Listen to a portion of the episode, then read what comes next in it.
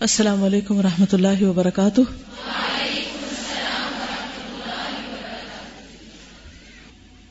نحمد ونسلی علی رسول کریم اما بعد، فاعوذ باللہ من الشیطان الرجیم، بسم اللہ الرحمن الرحیم، رب شرح لی صدری ویسر لی امری وحلل اقدتم من لسانی یفقہ قولی۔ فصل ننانوے، نائنٹی نائن۔ محبوب لذاتی ہی اور محبوب لغیری ہی۔ محبوب لذاتی ہی یعنی فی نفس ہی محبوب چیز ہے۔ ٹھیک ہے؟ اور لغیری ہی دوسری ریزن ایکسٹرنل ریزن۔ محبوب دو قسم کے ہوا کرتے ہیں۔ محبوب لذاتی ہی اور محبوب لغیری ہی۔ محبوب لغیری ہی کے لیے یہ لازمی ہے کہ اس کی انتہا محبوب لذاتی ہی پر ہو۔ کیونکہ محبوب لذاتی ہی پر انتہائی تسلسل پیدا ہو جائے گا۔ یعنی تو سلسلہ ختم ہو جائے گا، جو محال ہے۔ ہر وہ محبوب جو ذات الہی کے سوا ہے، محبوب لغیری ہی ہے۔ سوائے ذات خدا واحد کے، کوئی ایسا نہیں جسے محبوب لنفسی اور محبوب لذاتی ہی بنایا جائے، کہ جو اپنی ذات میں محبت کے لائق ہے۔ اللہ تعالی کی ذات کے سوا جس سے بھی محبت ہوگی، وہ ذات رب العالمین کی محبت کے ماتحت ہوگی، لغیری ہی ہوگی۔ مثلاً فرشتوں، انبیاء کرام اور اولیاء اللہ سے محبت کرنا اللہ کی محبت کے تابع ہے۔ ان سے محبت کرنا اللہ تعالی کی محبت کے لوازم میں ہے۔ اللہ ہی نے اس کا حکم دیا۔ کیونکہ محبوب کی محبت کے لیے لازمی امر ہے کہ محبوب جس سے محبت کرے اس سے بھی محبت کی جائے۔ ورنہ اس کی محبت قائم نہیں رہے گی۔ یہ بھی یاد رکھے اگر آپ اپنے محبوب کی محبوب چیز سے محبت نہیں کرتے، آپ محبوب سے تو محبت کرتے ہیں، مگر جس سے وہ محبت کرتا ہے، اس سے آپ نفرت کرتے ہیں۔ تو ایک دن آئے گا کہ جس دن محبوب کی محبت بھی آپ کی ختم ہو جائے گی۔ کیونکہ بعض اوقات اصل محبوب تک انسان کیسے پہنچتا ہے؟ بیچ کے راستوں سے، انبیاء کرام کے ذریعے سے۔ اور اگر کوئی نبی صلی اللہ علیہ وسلم سے محبت نہیں کرتا، تو وہ اللہ تعالیٰ سے بھی ایک دن نہیں کرے گا۔ کل ان کن تم تو ہبون اللہ یحبب کم اللہ۔ تب جزا ملے گی۔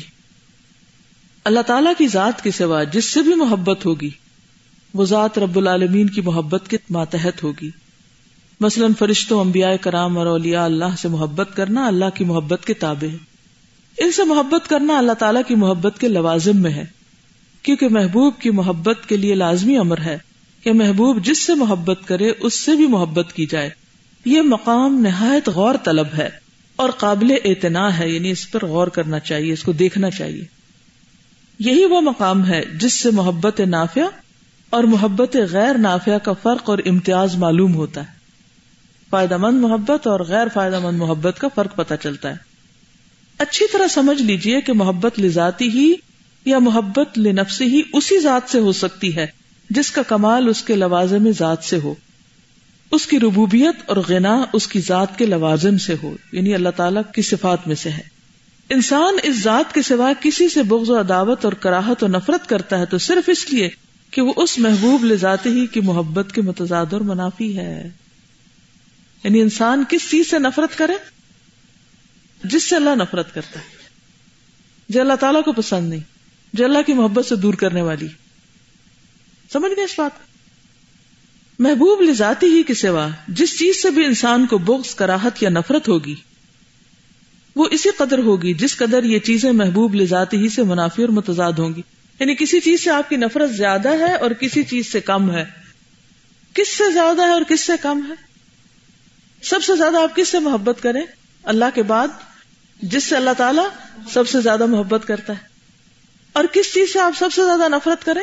جس سے اللہ تعالیٰ سب سے زیادہ نفرت کرتا ہے جیسے شرک۔ سب سے زیادہ آپ کی نفرت شرک کے لیے ہونی چاہیے۔ اور سب سے زیادہ محبت اس سے ہونی چاہیے کہ جس سے اللہ محبت کرے۔ پھر اس کے بعد درجہ بدرجہ درجہ بدرجہ اس کو کم یا زیادہ کر لیں۔ ہر چیز کے لیول ہوتے ہیں نا، پھر ایک جگہ پہ آ کے نیوٹرل ہو جاتی ہے۔ نہ محبت ہے، نہ نفرت ہے، کچھ بھی نہیں۔ پھر نفرت ہے، نیچے چلا جاتا ہے۔ اگر آپ اس طرح بنائیں یعنی اگر ایک گراف سا اس طرح بنائیں۔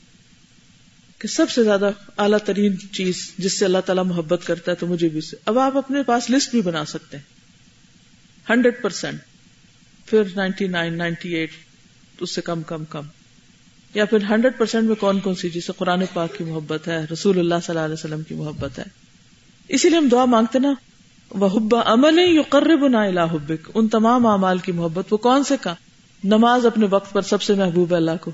تو آپ بھاگ کے اس چیز کی طرف جاتے ہیں۔ پھر اسی طرح اللہ کے راستے میں جہاد، والدین کی خدمت، اللہ کے محبوب ترین کام۔ اس معاملے میں ایک میں آپ کو اشکال دور کرتی چلی رہا ہوں۔ کبھی ہمیں پتا چلتا ہے صدقہ افضل ترین عمل ہے۔ کبھی پتا چلتا ہے نماز اپنے وقت کی افضل ترین عمل ہے۔ کبھی پتا چلتا ہے جہاد بڑا افضل عمل ہے۔ کبھی پتا چلتا ہے کہ روزہ بڑا افضل عمل ہے۔ اصوم علی و ناجزی۔ بھی تو آپ پریشان ہوتے ہوں گے، پھر سب سے افضل کیا ہے؟ یہ اتنے ساری چیزیں ہیں، ہم جو پڑھتے ہیں، لگتا ہے یہی سب سے اچھا ہے۔ تو پھر کیا اچھا اور کیا نہیں؟ کبھی یہ کنفیوژن ہوا آپ کو؟ جواب اس کا یہ ہے کہ بدن کے اعمال میں نماز سب سے اچھی ہے۔ بدن کے اعمال میں۔ ٹھیک ہے؟ اسی طرح مالی معاملات میں صدقے کی جو افضل ترین قسم بتائی گئی، وہ اچھی۔ انسانوں میں سے والدین کی محبت اور ان کی خدمت، ان کو خوش کرنا سب سے افضل عمل ہے۔ حقوق العباد میں سب سے افضل عمل کیا ہے کہ انسان والدین کو خوش رکھے، ان کا حق ادا کرے۔ اسی طرح دین کی خدمت کے کاموں میں جہاد فی سبیل اللہ افضل ہے۔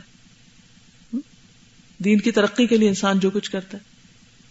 تو ہر کام میں سے پھر اس کا ہے۔ یعنی مختلف جو اعمال ہیں، ان میں سے ٹاپ پہ کیا ہے؟ یہ دیکھنے کی چیز۔ ٹھیک ہے؟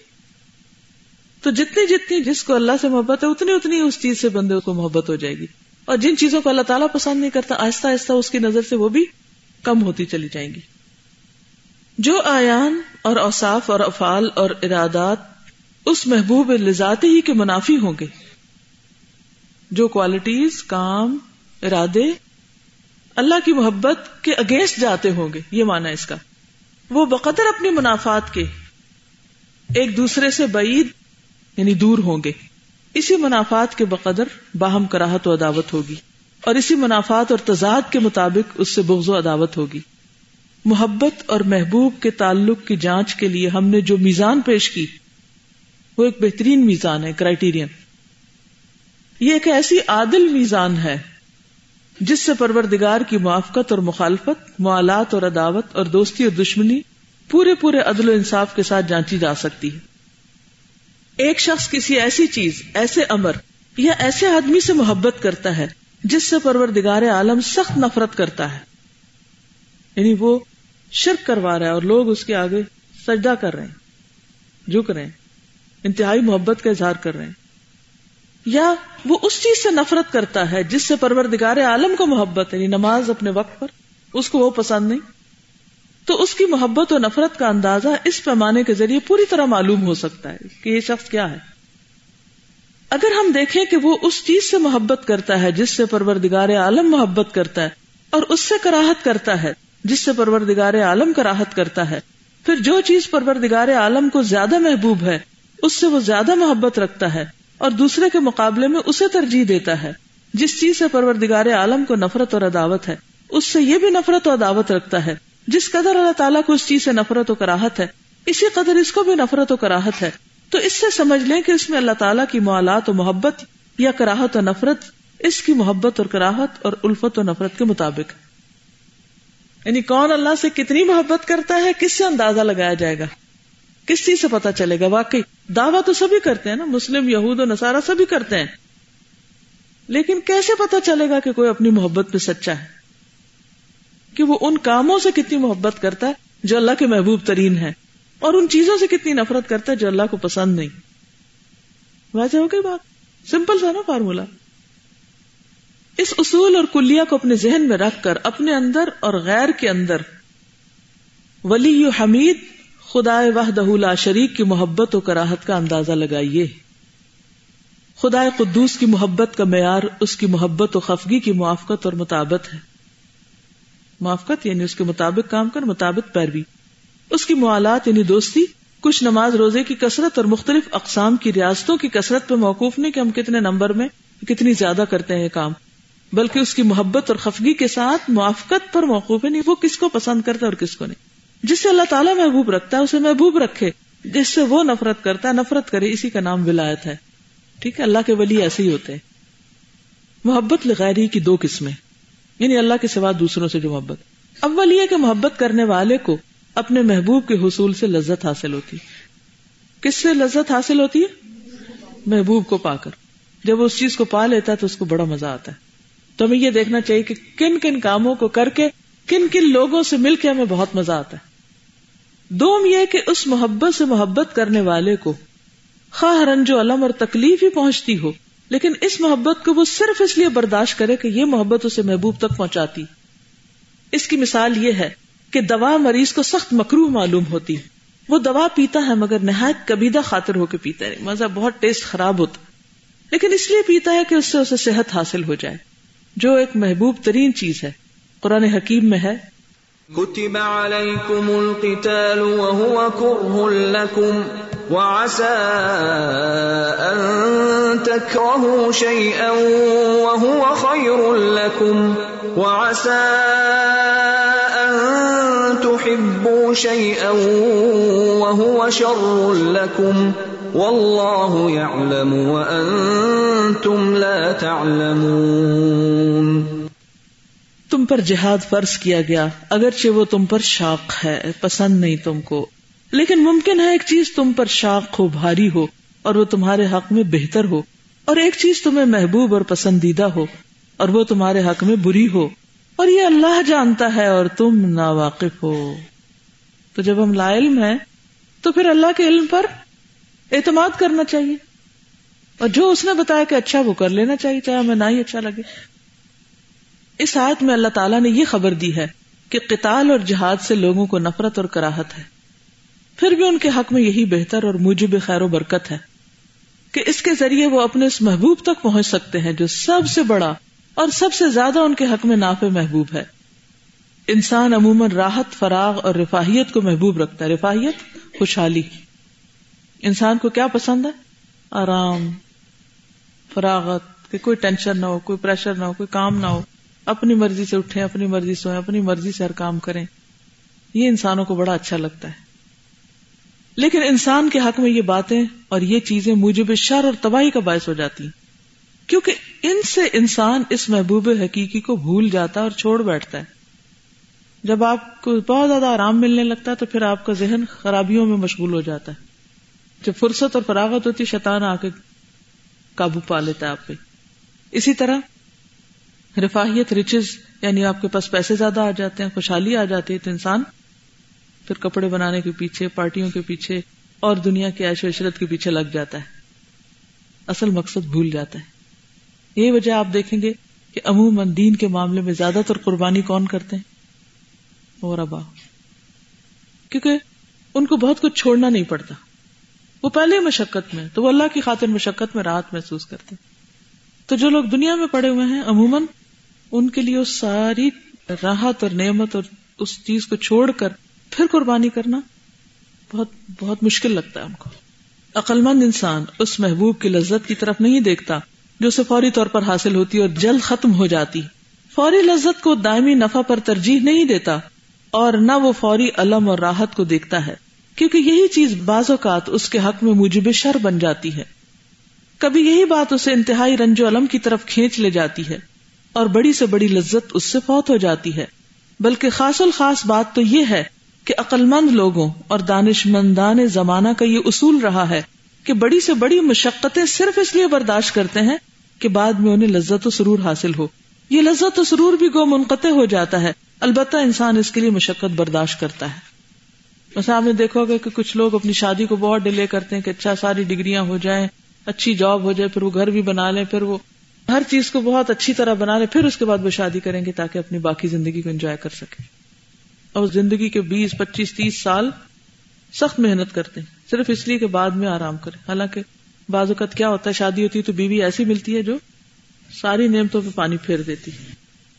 کبھی بیوی اچھی ہوتی ہے اور بچے ایسے ہوتے ہیں کہ وہ چین سے بیٹھنے نہیں دیتے۔ دنیا میں تو لذت اور راحت ہے ہی نہیں۔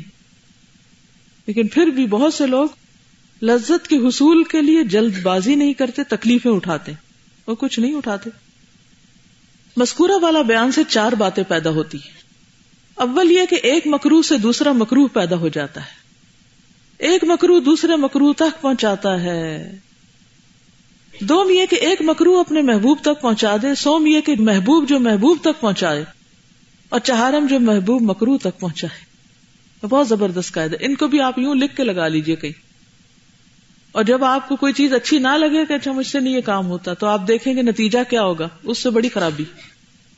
کبھی ہوتا ہے کہ ایک مکرو پسند نہیں کام، لیکن اس کا نتیجہ بڑا اچھا ہے، محبوب تک پہنچاتا ہے۔ تیسرا یہ کہ محبوب کام ہے اور محبوب تک پہنچاتا ہے۔ کام بھی پسند ہے اور اللہ کی رضا بھی حاصل ہے۔ چوتھا یہ کہ کام بڑا پسند ہے، لیکن نتیجہ خراب ہے۔ کون سا کریں گے؟ جو محبوب تک پہنچائے، چاہے وہ مکرو ہو یا محبوب ہو۔ ٹھیک ہے؟ تو مقصد یا اینڈ کو نظر میں رکھ کے سفر شروع کریں۔ محبوب جو محبوب تک پہنچاتا ہے، اس کے فیل اور عمل کے دوائی یعنی جو اس کے موٹوز ہیں اور امر ہے یعنی اس کے بھی کچھ موٹوز ہیں اور کچھ معاملات ہیں۔ اور دوہرے ہیں۔ مکروح سے جو مکروح تک پہنچاتا ہے، اس میں ترک فیل کے دوائی دو طرح کے ہوتے ہیں۔ ان کے علاوہ دوسری دو قسمیں جو باقی ہیں۔ ان کا حال یہ ہے کہ یہاں دو مختلف دوائی ہوا کرتے ہیں۔ دوائی یہ فیل اور دوائی یہ ترک۔ دوائی دا یا دائیا کہتے کسی بھی چیز کے پیچھے جو موٹیویشنل فیکٹر ہوتا ہے۔ ہر دائیا انسان کو اپنی اپنی جانب کھینچتا ہے۔ غور کیا جائے تو یہی دو قسمیں حقیقت ابتلا و امتحان کے مواقع ہیں۔ چنانچہ نفس انسانی ہر اس چیز کو جو اس کے سامنے اور اس کے قریب اور نزدیک ہوتی ہے، اپنی جانب کھینچتا ہے۔ یہ وہی چیز ہے جو اسے دنیا میں فوری طور پر حاصل ہوتی ہے۔ لیکن عقل اور ایمان کا تقاضا یہ ہے کہ انسان وہ چیز حاصل کرے جو اس کے لیے زیادہ سے زیادہ دیر پا اور نافع ہو، نیز یہ نفع دائمی ہو، تو وہ کہاں ملے گا؟ آخرت میں، جنت میں۔ انسان کا قلب ان ہر دو مختلف جذبات کے درمیان دوڑتا پھرتا ہے، کروں یا نہ کروں، اس کے لیے کروں یا اس کے لیے کروں۔ کبھی ایک کی طرف دوڑتا ہے، کبھی دوسرے کی طرف لپکتا ہے۔ شرعن قدرن ابتلا و امتحان اور تکلیف کا اصل مقام بھی یہی ہے۔ عقل اور ایمان کا دائی ہر وقت یہ ندا دیتا ہے، حی الفلاح، خیر و فلاح کی طرف آ جاؤ۔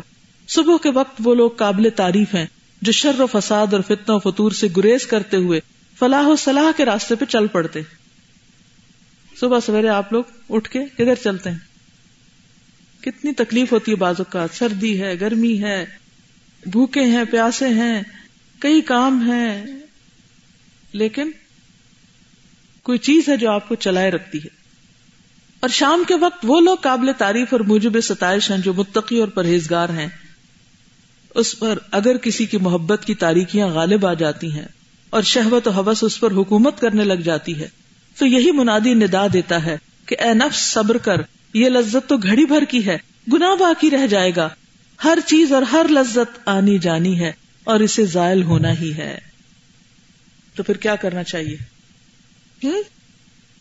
نیکیوں پہ جمنا ہے۔ جو چیز آخرت میں فائدہ دینی ہے، اس کو پکڑ لینا ہے، چاہے کسی کو پسند ہو یا نہ ہو۔ لا یخافون لومت لائم۔ ٹھیک ہے؟ اوکے، جزاکم اللہ خیر سبحانک اللہم و بحمدک، نشہد اللہ الہ الا انت، نستغفرک و نتوب الیک۔ السلام علیکم و رحمۃ اللہ وبرکاتہ۔